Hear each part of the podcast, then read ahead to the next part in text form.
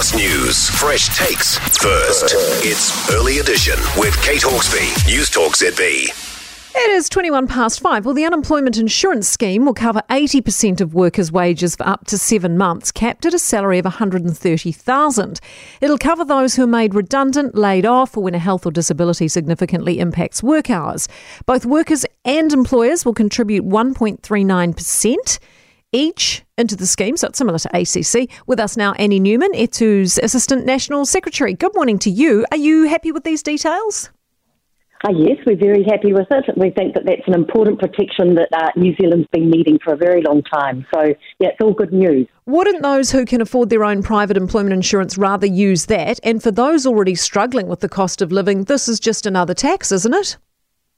I think some people do have um, uh, unemployment insurance. Um, that's correct in the professional and, and, other areas, and they may well access that insurance.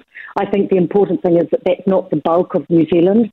Um, there, there is a concern that if you're low paid, you wouldn't be able to put in that 1.39%, but I think that that's something that can easily be covered by an increase in the minimum wage.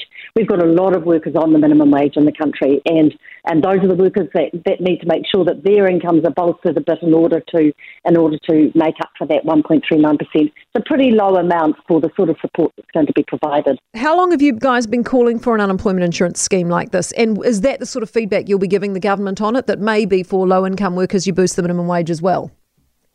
I think that's definitely the case, and we'll be looking out for that increase in the minimum wage that we should be happening on April the 1st this year because we want to see a decent increase um, and a decent increase over time because, of course, this won't kick in until 2023.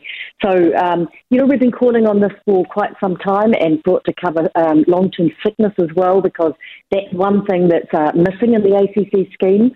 Uh, so we think that this um, ticks a lot of boxes for workers. How easy is it going to be to bludgeon off? I mean, it's pretty well known people do take advantage of ACC. I think that that'll be very difficult to, to bludgeon off. I don't think people really want to go on to 80%. I think that there's a lot of change going on in the economy at the moment, and we see that with aluminium smelters and other big industries.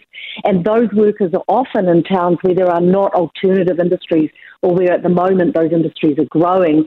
So this is going to create a lot of stability and certainty in those communities and in those businesses that in fact we can retain people in localities and we can also give people a chance to, to, to retrain because there's some extended support for those people who are going into retraining. So I think that there's a lot of win-wins here for business as well as for workers. Annie, thank you very much for being with us this morning. Annie Newman, Etu Assistant National uh, Secretary. Kate, if this government was serious about looking after jobs, they should treat business better instead of putting us on our knees.